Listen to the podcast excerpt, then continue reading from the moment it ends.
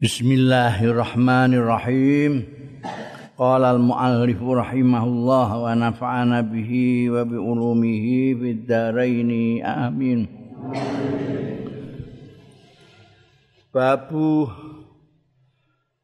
babun bab fasanu yassiruhu lil yusra.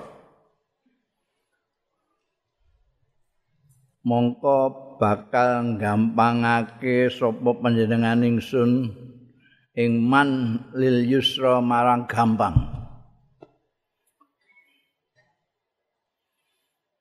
An aliyin diriwayatake saking Sayyidina Ali radhiyallahu anhu kala ngendika Sayyidina Ali kuna fi janazatin.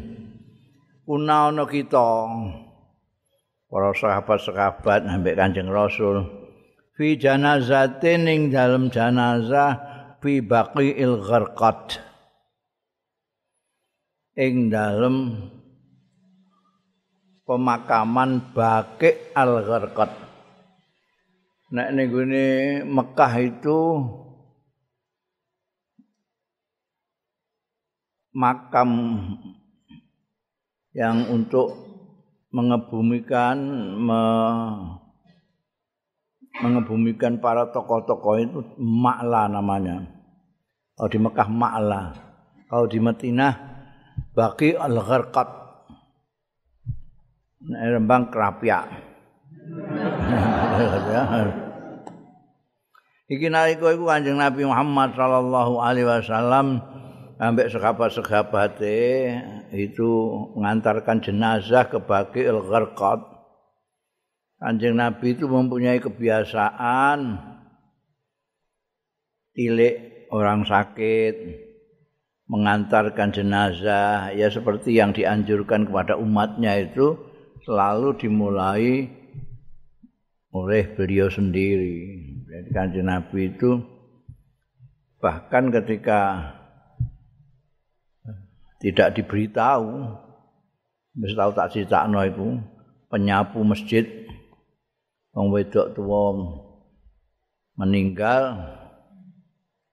Anjing nabi tidak diberitahu karena mungkin batine wong-wong ya wong pemimpin agung kok diberitahu mati ini tukang nyapu tapi ternyata anjing nabi loh aku gak diceritani aku gak dikandari gak abari piye terus dijak ke makamnya itu mbok mbok khorkok itu penyapu.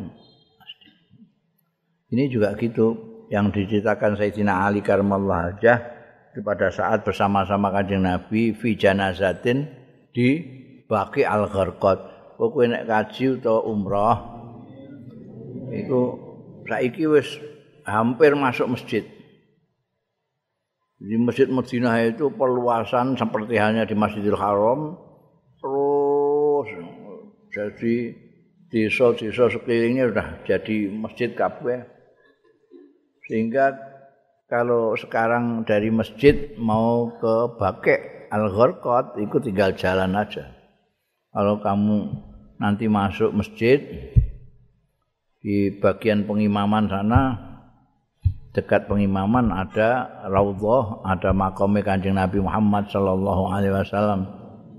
Lalu kamu habis ziarah Kanjeng Rasul itu lewat ya, lewat sini pengimaman, sini ada jarak untuk orang sholat, sini raudhah, sini makam Kanjeng Nabi.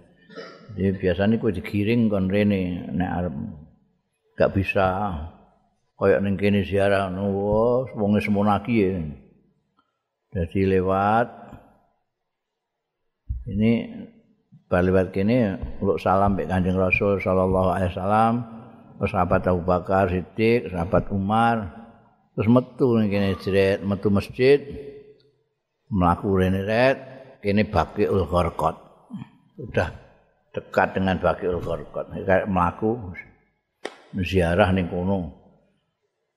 Makame tokoh-tokoh besar ummahatul muslimin sahabat besar kayak Sayyidina Utsman dan barang di situ. Ya. Kunna fi janazatin fi baqiil gharqat fa'atana Rasulullah. Maka nekani ing kita sapa Rasulullah sallallahu alaihi wasallam faqa'adha faqa'adha maka pinarak sapa Kanjeng Rasul sallallahu alaihi wasallam. Waqa'atna lan lungguh kita khaulahu ana kiwa tengene Kanjeng Rasul sallallahu alaihi wasallam kok ada itu bisa lungguh bisa ndodok ya Karena nek ning gone makam itu ning kono itu pasir tok gak gak ning kene kan ono nggawa karpet bareng. Ono karpet makam ning kono ya ngono kae pasir tok. Kanjeng Nabi duduk mbah jongkok ya. Iki wae tengene para sahabat-sahabat. wa ma'ahu lan iku satane Kanjeng Nabi mihsaratun utawi tongkat. Jadi beliau membawa tongkat Kanjeng Nabi itu. Panakasa Panakasa faja'ala yang kutu Panakasa itu mencoret-coret sebagai kanjeng Rasul. Faja'ala maka tumandang kanjeng Rasul. Yang kutu yang kutu hmm, gawe anu coretan di tanah. Yang jadi gue tongkat kecil itu terus dicocok-cocok nanti gini tanah ini yang kutu ya. gawe coretan-coretan bimik soratihi kelawan tongkate. Tongkat itu kalau gedawa itu biasanya disebut aso, ya.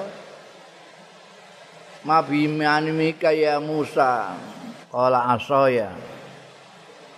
Digo digowo iku Nabi Musa tongkat. Nah iki cilik aja kayak tongkat komando itu. Biasanya biyen Bung Karno sing nganggo tongkat komando. cilik. Lah iku dodok utawa pinarak itu ambekan nyoret-nyoret tanah itu. Lemah itu. Sumakala. Mongko keri-keri dawuh sapa Kanjeng Rasul alaihi salatu wasalam. Ma minkum min ahadin. Ora ana minkum saking sira kabeh min ahadin. Seorang pun tak ada. Seorang pun sudah berkali-kali saya mengatakan kalau mamingkum ahadun tidak seorang. Tapi mamingkum min ahadin seorang pun. Ana pune. Itu min ziyadah ini wa ma min nafsin lan ora ana sak wong awak-awakan suci manfusatin sing diberi napas. Artinya ya manusa. Ayo. Bayi maksudnya manfusah nafsun mafsuta itu bayi karena dia begitu lahir dikasih sudah ada nyawanya. Dan nyawanya. Illa kutiba makanuha. Kejobot ditulis. Apa makanuha? Panggonan. Tempat kemana akan menuju sapa nafsun manfusah maka nuhai hane digune nafsun manfusah itu. Panggonane minal jannati saking swarga wan nari lan neraka. Illa waqad kutibat kejaba waqad kutibat lan teman-teman wis dicatet sapa? Nafsun sakiyatan. Naudzubillah cilaka ausaidatan utawa bahagia. Medeni wong dawuh kanjeng Nabi.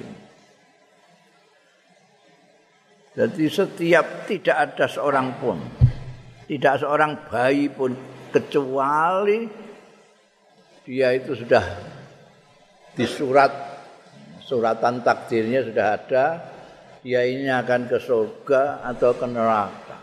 Dia ciloko atau bahagia. Ciloko ning neraka naudzubillah atau bahagia ning swarga. Sudah ada mulai lahir. Bayi.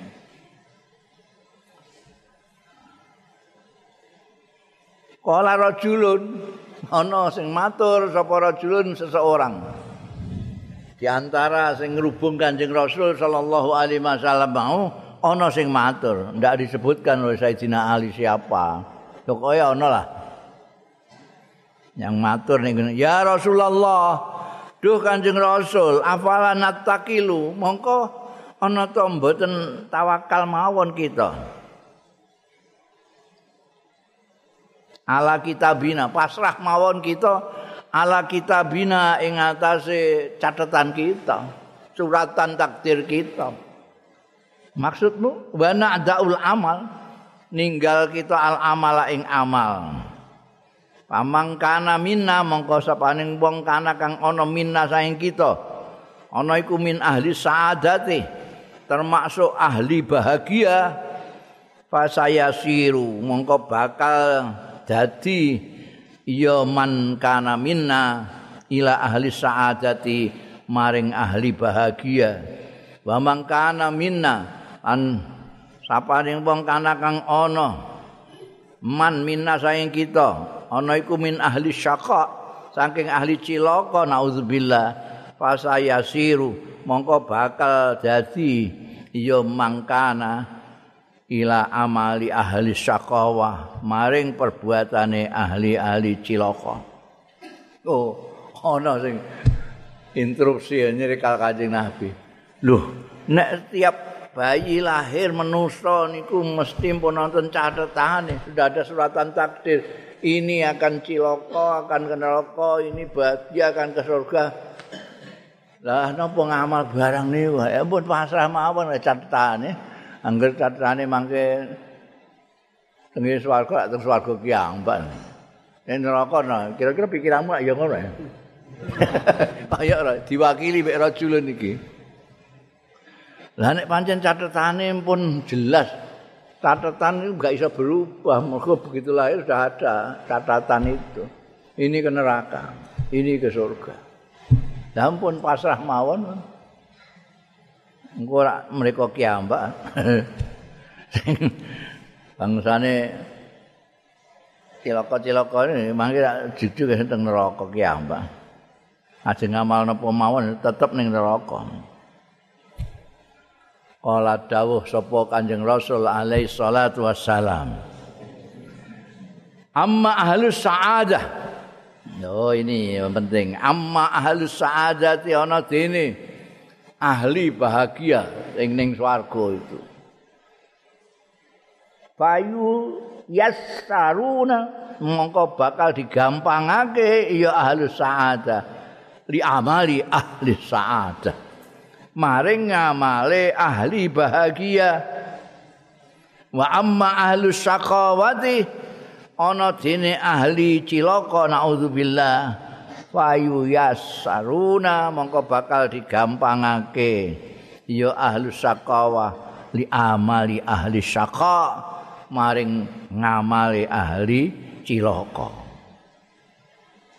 Oh ya iku dadi keterangane ngono. Nek iku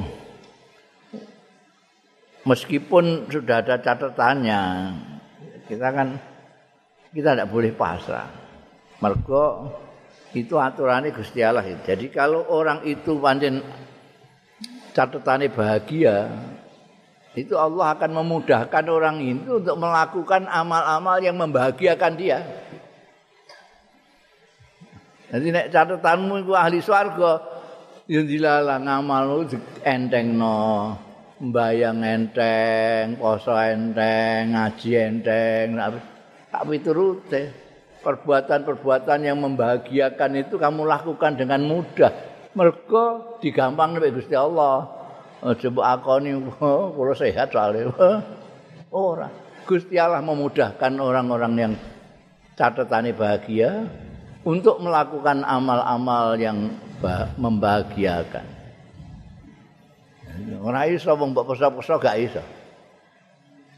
Jadi nek pancen catatane itu dia ahli sahadah, ahli saadah, dia dilalah dientengno Gusti Allah melakukan hal-hal yang membuat dia saadah.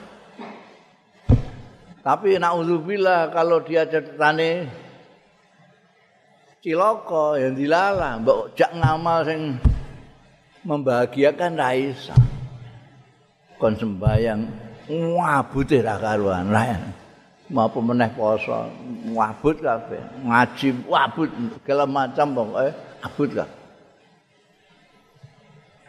Tumakara amangka keri-keri maos sapa Kanjeng Rasul alaihi salatu wasalam. Fa amma man a'ta wattaqa wa saddaqa bil husna fasanu yassiru lil yusra. No? Wa amma man mamma man a'ta wa taqa wa saddaqa bil husna fasanu yassiru lil yusra. Wa amma man a'ta mongko sapane wong sing aweh ya man. Berarti loman iki aweh. Wa taqa lan takwa ya man wasaddaqa. Lan sedekah ya man. Ben bil husna lan bagus fasanu yassiruhu. Mongko bakal gampangake nyiapake sapa panjenengan ingsun. Ing man lil yusra maring gampang.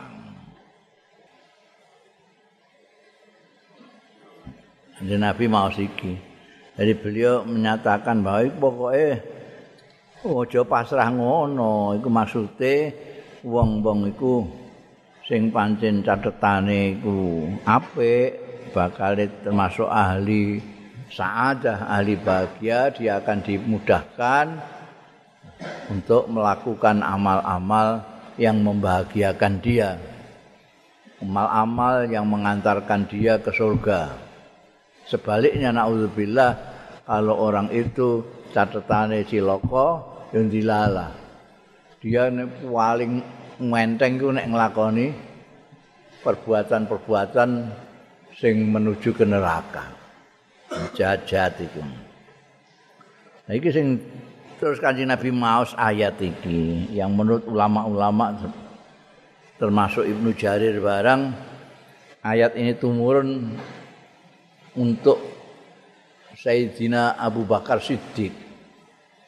Sayyidina Abu Bakar Siddiq itu ya akta wa taqa wa saddaqa bil husna itu sahabat Abu Bakar. Sahabat Abu Bakar itu banyak memasukkan orang Islam terutama dari kalangan budak-budak Jadi ana budak terus kowe gelem melok Kanjeng Nabi Muhammad sallallahu alaihi wasallam Islam nek gelem kowe tak tuku tak merdekakno. Wakile banyak yang dimerdekakno baik budak lanang maupun budak wedok. Sing akeh budak wedok sing do manut Nanti sekabat Abu Bakar dilokno karo ramane. Ramane kan termasuk Muammar, orang yang panjang usia. Kowe kok sing mbok merdekakno kok wong wedok-wedok. Mbok iku budak-budak lanang-lanang itu kan iso jadi bodyguardmu oh, ngono kan. Jawabe Sayyidina Abu Bakar lah, nang napa Abu? Kula niku merdekakno budak niku numbasi budak kula merdekake menika semata-mata namung golek ridhone Gusti Allah. Mboten kula kepengin duwe bodyguard tapi turute kula kan kula mau dijogo karo Gusti Allah. itu amma man a'ta wa taqa wa saddaqa bil husna fasanu yassiruhu lil yusra sahabat Abu Bakar disepakati ulama-ulama orang kedua orang kedua terbaik setelah kanjeng Nabi Muhammad sallallahu alaihi wasallam.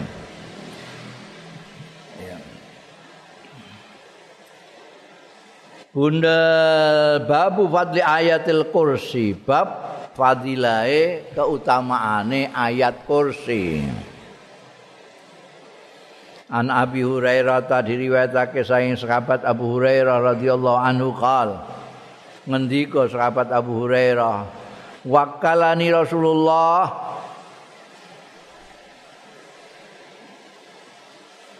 nugasi ing ingsun sapa Rasulullah sallallahu alaihi wasallam bi hifdzi zakat Ramadan kelawan jaga zakat fitrah.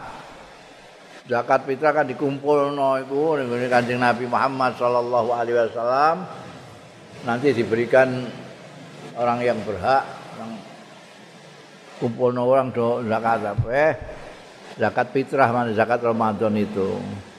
Iki sing ditugasi untuk nunggoni ku sahabat Abu Hurairah kan beliau tinggalnya di masjid.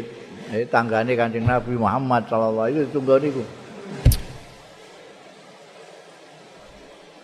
Fa'atani atin mongko nekani ingsun sapa atin wong sing teka. Juga ndak disebutkan namanya. Pokoknya ada orang yang datang. Faja'ala yahtu mongko dadi Kumandang ya atin yahtu iku ngeraup ngeraup minat ami saking bahan makanan iki sing dadi zakat fitrah zakat Ramadan iku dikrauk. Ndek ngrauk ngono. Pak akhatu mau nyandak sapa ingsun ing atin mau. Lho lho kok anggere ngrawuk ae? Oh. Panganem semono ambane kok ngrawuh. Iku iso 2 kilo dhewe sak krawukan. Pak akul tu mengko ngucap sapa ingsun, la arfa'annak. Yakti bakal nglaporno tenan sapa ingsun ka ing sira ila Rasulillah marang Kanjeng Rasul sallallahu alaihi wasallam. Mau tak laporno tenan nggih. Bakal angger ngrawuk ae hakmu ta ora fakos mongko nyritakno cerita sapa atin al hadis ing omongan-omongan iki soalé aku kan anakku do pating jerit nangis wae bojoku lagi lara anakku main ceret sampe fakos al hadis cerita. Pakola mongko. Ngucap sapa atin Ida await kalane mapan turu ila firasika marang peturanira Fakrok mongko maca sira ayat al-kursi ing ayat kursi. Kok orang ame jerobot jiku anu kok ngijazahi bareng la yazala ma'ak. Nek kowe mbok waca iku ayat kursi.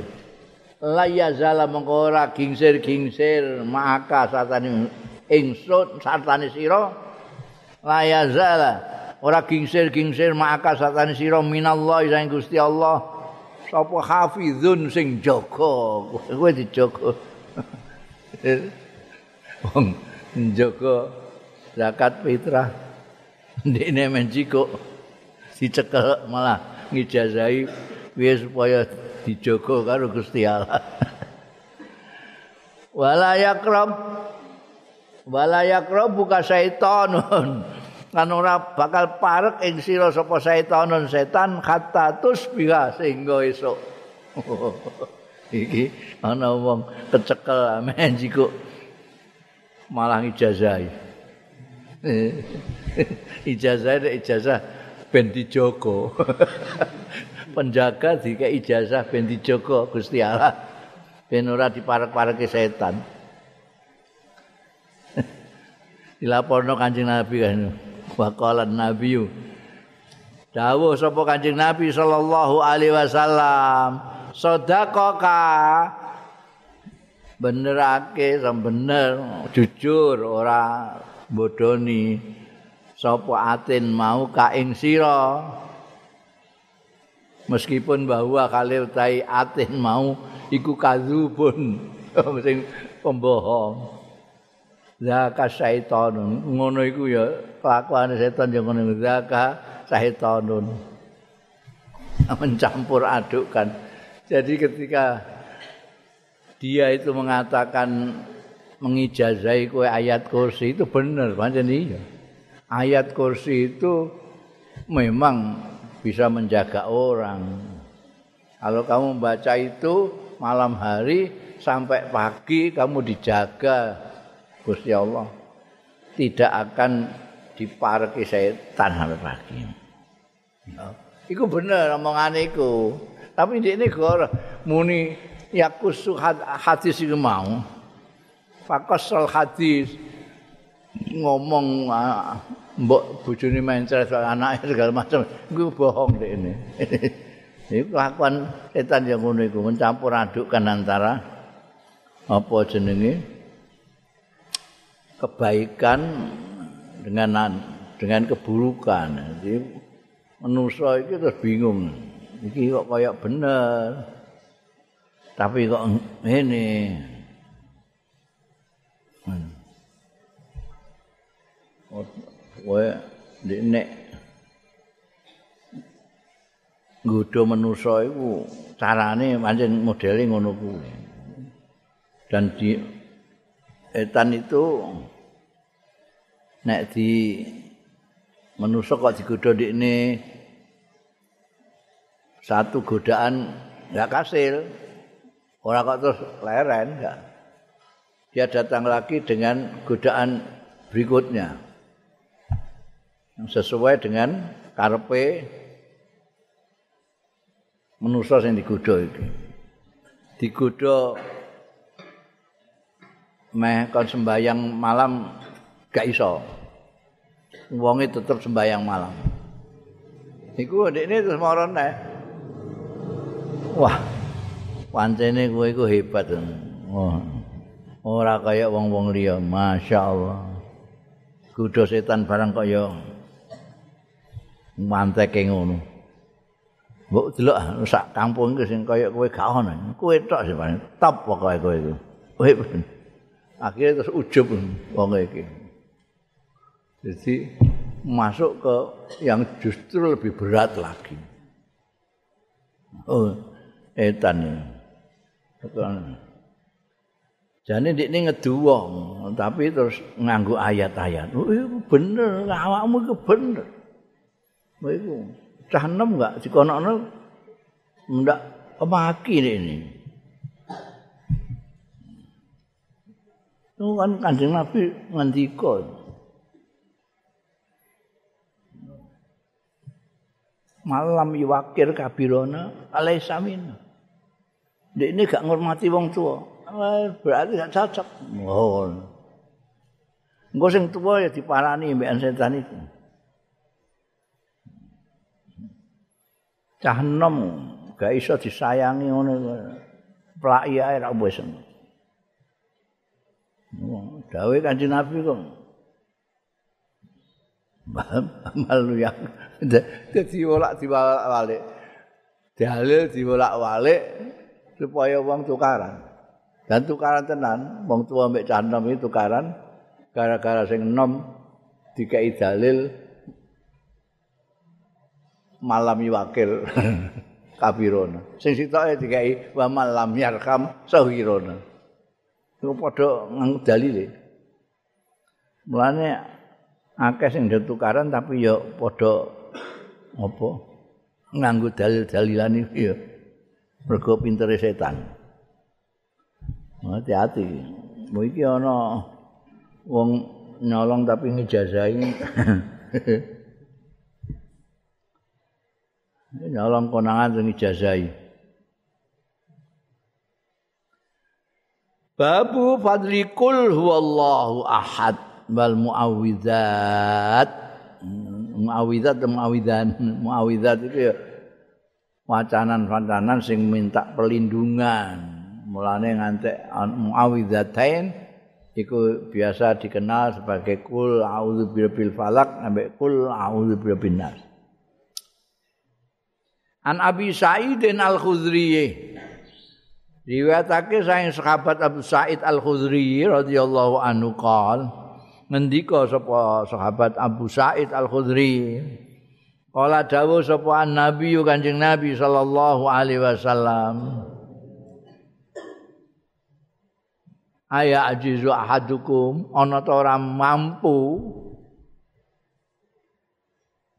Sapa ahadukum salah siji ro kabeh ayak ra sulusal Quran yen to maca sapa ahadukum sulusal Quran ing sepertelone Quran filailatin ing dalem sewengi fasakka maka rumangsa berat alai zalika. Mengkono-mengkono maca sulusul Quran alaihi mengatasi wong-wong sing dingendikane Kanjeng Nabi. Mosok maca sepertelan Quran ora kuat sewengi. Ngateng sepertelon la ilaha illallah. 30 juz. Berarti 10 juz wong blenger kok. Berat ya berat. Waqalu lan matur ya wong-wong. Ayuna yutiku zalik ya Rasulullah. Utawi sinten di antara kita iku yutiku sing kiat ya ayuna zalika ing mengkono-mengkono maos sulusal Quran filailatin sewengi kok mau 10 juz niku sinten kiat kanjeng Nabi Faqala maka dawuh sapa Kanjeng Rasul alaihi salatu wassalam. Allahul wahidus samad. Iku huwallahul wahidus samad iku sulusul Quran sepertolane Quran, ya. Enggak ana sing memberatkan itu. Enggak ngerti maksudku kowe iku. Enggak ngerti maksudnya Kanjeng Nabi Muhammad sallallahu alaihi wasallam. Mosok maca sepertelone gak iso. Wong iku mak kul wallahu ahad Allahu somad iku wae sepertelone Quran.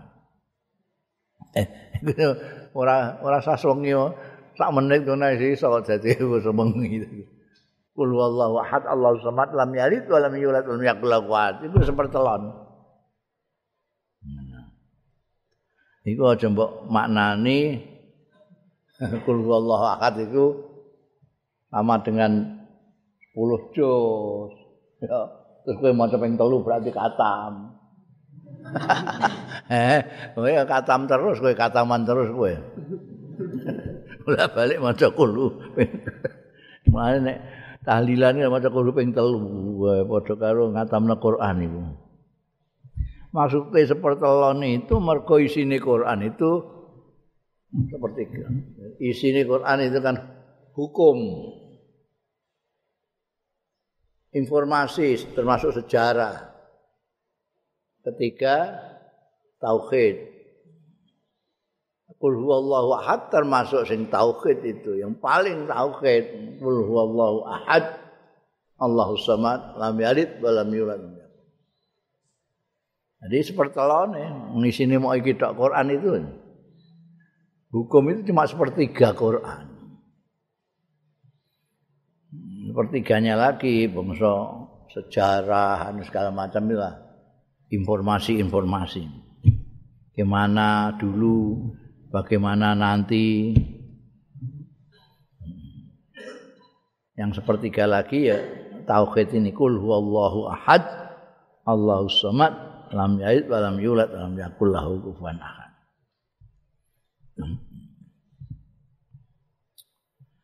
Wa an Aisyah ta lan riwayatake saing Sayyidatina Aisyah radhiyallahu anha anna nabiyya setune Kanjeng Nabi sallallahu alaihi wasallam kana ana sapa Kanjeng Nabi sallallahu alaihi wasallam ida awa. Nalikane mapan ya Kanjeng Nabi sallallahu alaihi wasallam ila firasihi. Maring pesareane ning gone peturane Kanjeng Nabi sallallahu alaihi wasallam. Kula lailatin ing dalem saben-saben bengi. Jamaah kafai ngumpulake sapa Kanjeng Nabi sallallahu alaihi wasallam kafaihi ing epek-epek kaliye Kanjeng Nabi sallallahu alaihi wasallam. Summa nafasa. Mongko kali-kali nafasa. Nafasa itu jadi saya sudah pernah mengatakan bahwa orang Arab itu bahasanya itu sangat rinci sekali. Nafako itu mengeluarkan udara dari mulut tanpa keluar sesuatu bahasa-bahasa itu barang nggak ono. Nafako. Nafasa itu menghembuskan udara tapi ada airnya sedikit saja, sedikit. Harus sedikit, jadi kelihatan terus. Sedikit. Nek baso kok akeh. eh, iku ngono sing luweh. Eh, luweh akeh nek idune bahasane bedone. Ya. Iki nafasa. Anjing Nabi setiap malam, setiap tiap malam ketika sudah mau beradu, mau sare, beradu itu tidur. Eh, beradu mau tidur. Sudah mapan sare, beliau selalu menangkupkan kafaihi, pepek kali summa nafasa fihima. Pelan-pelan. Ora ngono ya ora, itu itu tambah orang. Tuma nafasa fihima nyebulake sapa Kanjeng Nabi sallallahu alaihi wasallam fihima ing dalam kafaihi faqara fihima mongko maos sapa Kanjeng Nabi sallallahu alaihi wasallam fihima ing dalam kafaihi. Qul huwallahu ahad. Allahu samad lam yalid wa lam yulad wa lam yakul lahu kufuwan wa qul a'udzu birabbil falaq min syarri ma khalaq min syarri nafasati fil qad wa min syarri hasidin idza wa qul a'udzu birabbin nas malikin nas ilahin nas min syarri waswasil khannas alladzi yusab bisubi sudurin nas minal jinnati wan nas. Summa yamsahu bihima. Mongko keri-keri ngusapno Kanjeng Rasul sallallahu alaihi wasallam.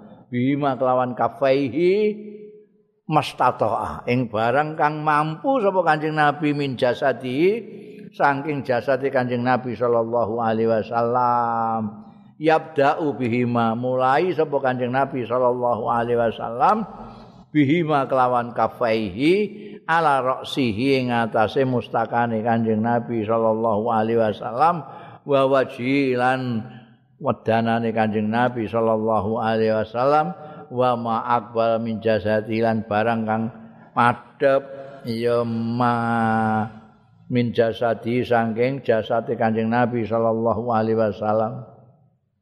Jadi Kanjeng Nabi nek sare iku tangkep kengene asane terus sebul. Oh, terus maca kul a'udzu birabb kul a'udzu birabbil kul kul huwallahu ahad. Surat ikhlas kul huwallahu ahad. Terus kul a'udzu birabbil falak. Terus kul a'udzu birabbin nas. Terus diusapno diusapno sak isa-isane dimulai biasa kanjeng Nabi mulai dari mustakane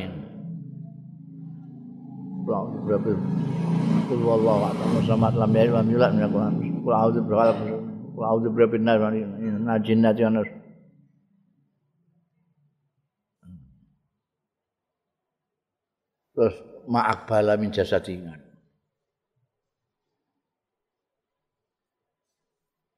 Terus pokoknya isane Mas Tato. Semerata mungkin. Semerata mungkin. Ya. Kuwi nek tirukna jajah sapa gak kuwi sirah. Ai sakwise maca kul huwallahu ahad.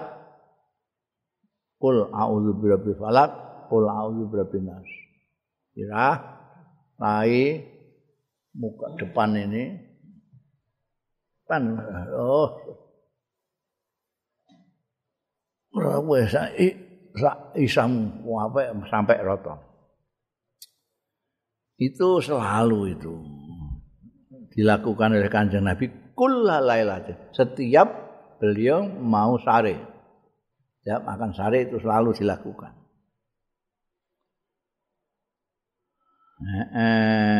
Yaf'alu dzalika salasa marrat nindakake sapa Kanjeng Rasul sallallahu alaihi wasallam dari kae mengkono-mengkono mau salah samarratin ambal kaping telu. Telu pira-pira ambalan ngono maknane.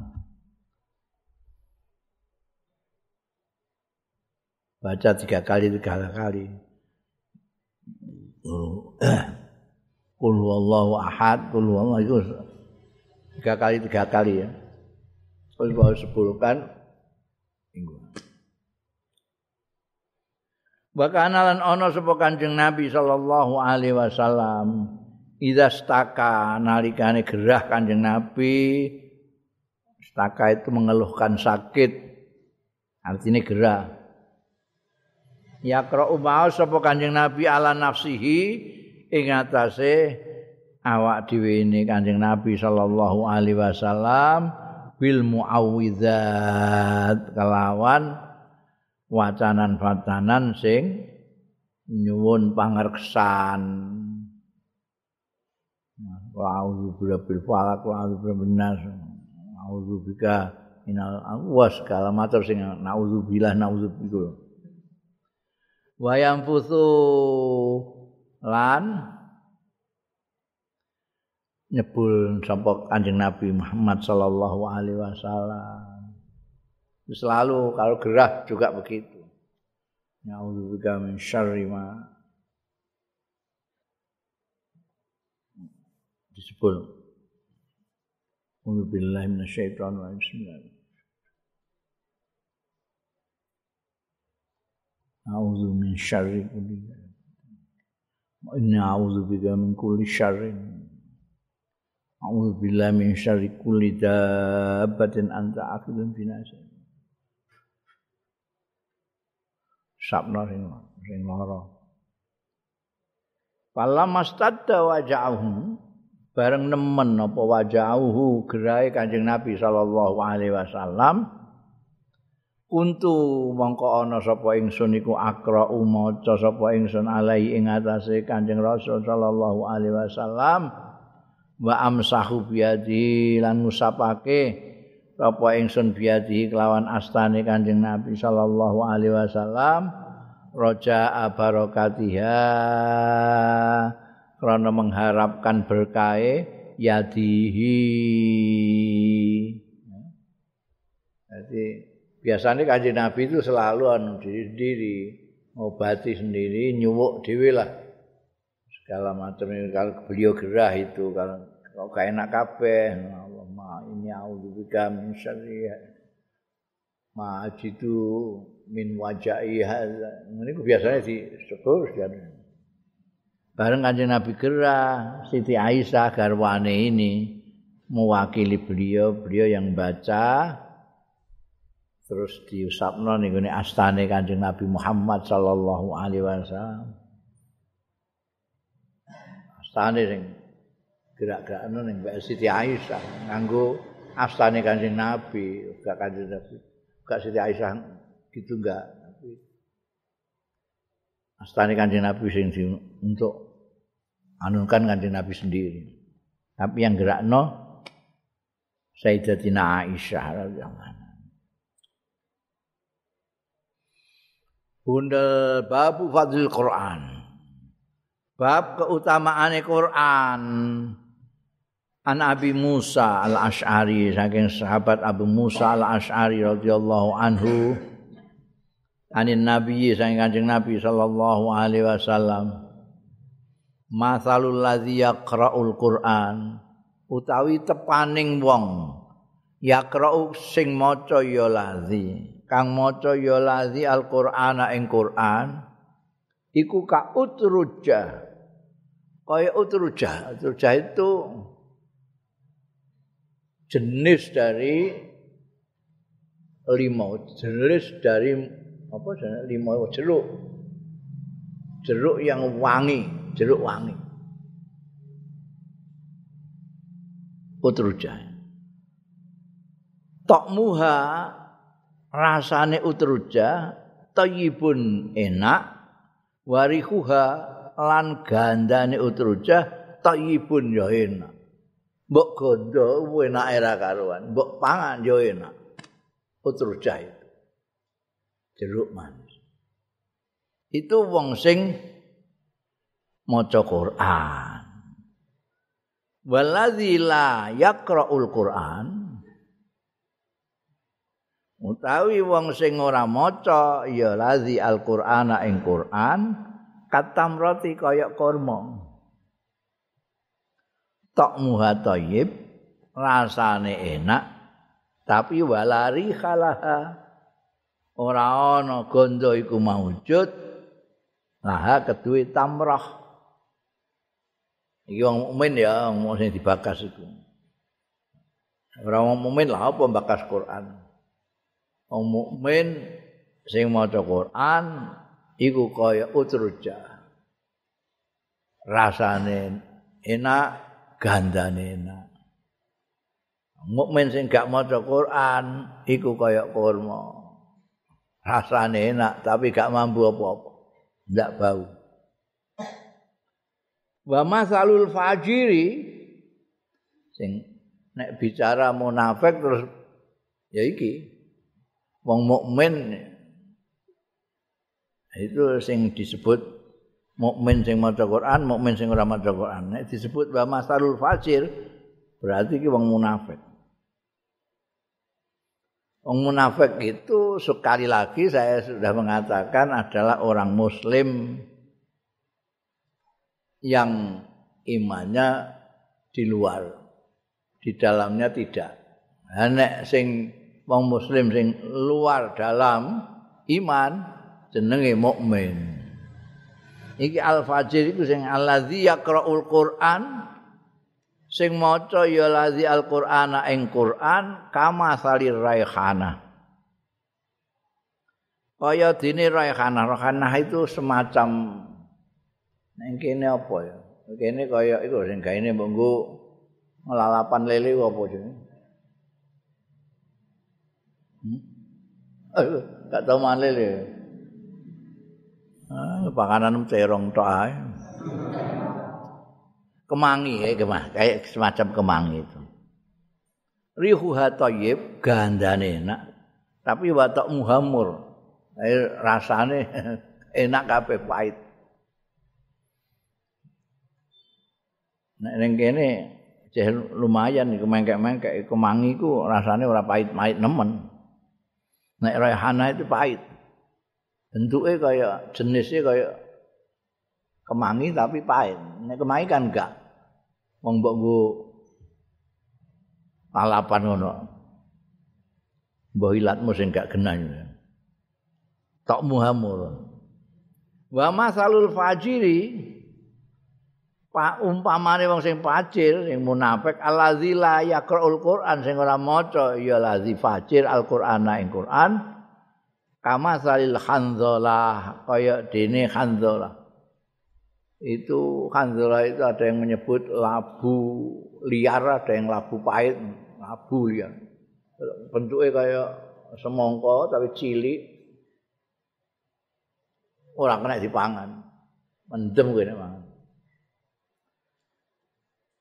itu khanzalah. Tok muhamurun rasane khandulah iku murun pahit. Walari khalaha lan ora ana gondo iku maujud lah keduwe andola itu tepat-tepat. Jadi wong mukmin sing maca Quran iku gondone wangi rasane enak. Sing ora maca Quran rasane tok sing enak gak ana gandane blas. Tapi nek wong munafik sing maca Quran iku ya gandane wangi tapi pahit rasane hmm, paling elek iku pahit kabeh gandane ora ana pahit wong munafik sing ora maca Quran Bab fadli man ta'allamal Qur'an. bab keutamaane wong sing mempelajari Qur'an. Ta'allama sing belajar Al-Qur'an ing Qur'an. An Utsman bin Affan saking sahabat Utsman bin Affan. Ya.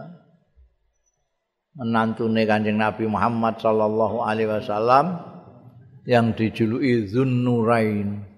yang memiliki cahaya dua karena beliau ini jadi mantunya kanjeng Nabi dua kali pertama untuk Sayyidatina Ruqayyah yang kedua ketika Sayyidatina Ruqayyah kapundut pada saat perang Badar itu di Madinah beliau gerah sakit terus ngeduni adike Sayyidatina Umi Kulsum.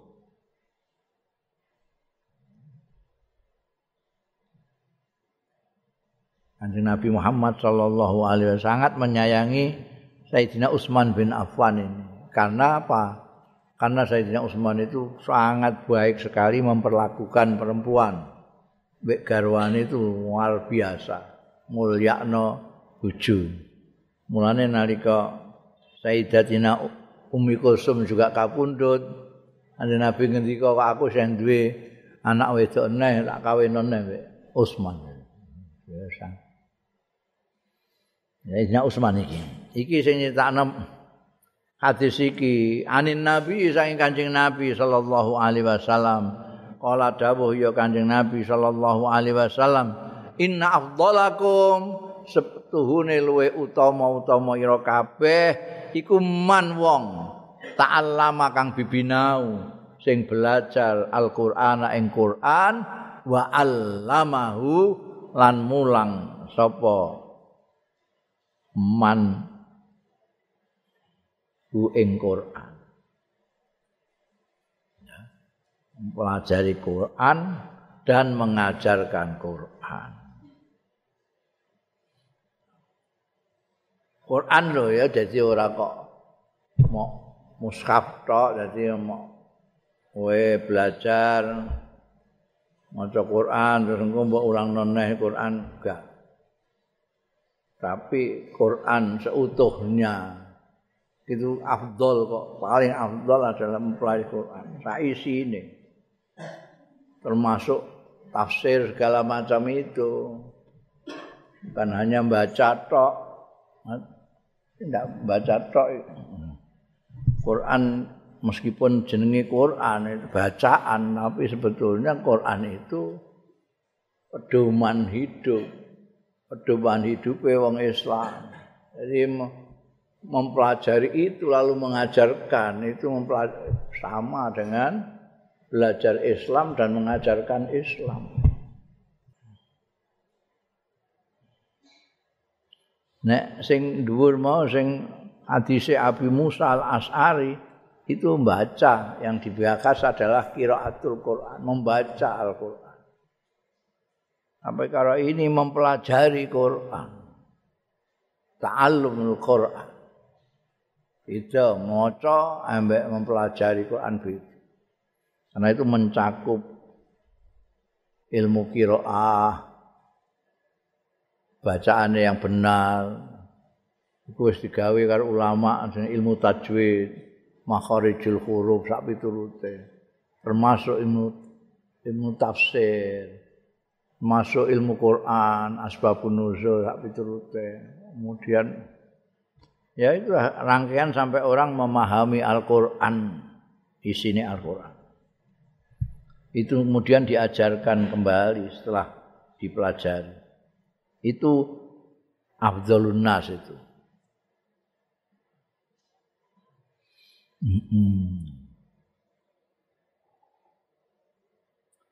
Bab istilkaril Quran, bab istilkaril Quran, ngelalar Al-Quran.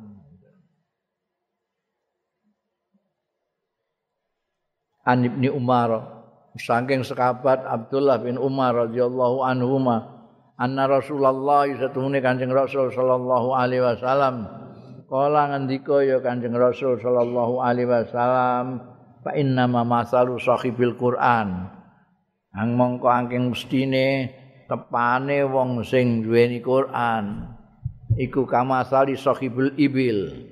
Artinya orang yang menguasai Al-Quran itu kah sahibul ibil? Kamasali sahibul ibil kaya wong sing duwe unta al muaqqalati kang ditaleni dicancang in ahada alaiha amsakaha. Lamun niti-niti memelihara mengawasi maupun menjaga sapa sahibul ibil amsakaha mengko ngeker sapa sahibul ibil ha ing ibile.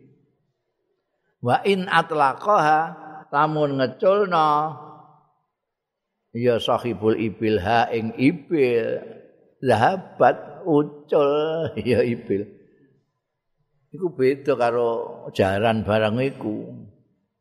Jaran mungkin mbok culno balik neh. Tapi nek ibil iku unta iku kelakuane gak. Oh gak mbok cancang mbok culno. Ya lepas ini mesti mlayu ibil itu ini mbok taleni. Gak mbok taleni ya bablas. Ya kowe Quran itu seperti itu. Nek mbok culno gak mbok lalar, ora gaene mbok sinaoni, mbok deres gak deres sekali ilang, ilang. Oh, ilang. Lah kowe kulhu ora ilang-ilang mergo saking mbok anu terus. Waca-waca terus, gak tahu. Angger salat waca terus wacanamu kulhu tok iku mbek inan. Suwati iku blas ora ucul blas nek kulhune. Hah? Ini dibakas Quran. Eh, paling tidak kan seperti lawane Jawa apa anu. Mergo ana sulusul Quran iku mau. eh, eh. An Abdi Mas an, an Abdullah bin Mas'udin rangi sahabat Abdullah bin Mas'ud radhiyallahu ahli Quran juga iki. Ahli Quran kan sering dikon maos Quran mbek Kanjeng Rasul sallallahu alaihi wasallam. Radhiyallahu anhu kala ngendika sapa Abdullah bin Mas'ud kala dawuh sapa an Nabi Kanjeng Nabi sallallahu alaihi wasallam bi sama li ahadihim elek banget ni ahadim tumapen salah sijine wong-wong Kanjeng Nabi itu ciri khasnya itu nek ngeritik tidak pernah tunjuk hidung. Mabalu kaumin, kenapa kok ada orang begitu? Iki juga gitu. Bi sama di ahadihim. Wes akadihim enggak jelas. Himnya itu siapa, dengan rujukannya enggak jelas. Tapi siapapun yang merasa akan merasa. itu akhlaknya orang ngeritik itu begitu. Kau tunjuk hidung, dia purmu sop sop. Subuh ramuan dia mbak bangga Orang on, tapi oh no ya. Dukun yang subuh ramandi, ngono. Enggak rasa dewi ini. ora usah mbok cetakno ngono iku eh? Iki kan nabi ku aturane gitu ora kayak orang sekarang itu kan senengane tunjuk hidung. Ketok gagah nek tunjuk hidung. Malah ketok goblok. Bi samari ahadihim. Elek banget. Salah, salah siji mereka itu. Ayakula yen to ngucap ya ahadihim. Kait tanda kutip nasi itu ayat kaita wa kaita. Aku kok lali ayat eko ayat eko.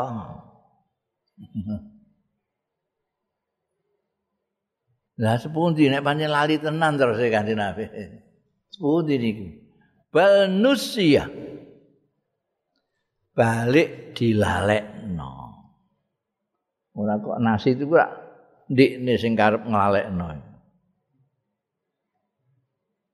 tapi nusya pancen digawe lali Gusti Allah mergo ndekne ora tenanan untuk njogo ora kok ndekne lali ka. tapi dilalekno mergo ndekne ora njogo ora nglalar ora deres segala wastadzkiru al-Qur'an. Mongko padha ndresa nglalara sira kabeh Al-Qur'ana ing Qur'an. Fa innahu asyaddu tafassiyan. Satuhune Qur'an iku asad asadul luweh nemen apane tafassiyan. Ucule min suduri rijal saking dada-dadane wong-wong minan naami tinimbangane unta. Naam iki unta. Mergo sing ucul ora nek gak taleni ucul iku unta. Wedhus isih kluyuran, bolak-balik ora ucul dene. Jaran kadang iso balik dhewe. Asu balik dhewe. Tapi nek unta mbok culno bablas silang ngono wae. Modele unta. Mulane sing dienggo tamsil unta. Jadi Quran ini kudu bolak-balik mbok deres supaya tidak ucul, supaya tetap ning dadamu ora kaya unta. Mbok ora ditunggoni, ora dicancang ucul. Babun fiman fakhara bi qiraatil Qur'an wallahu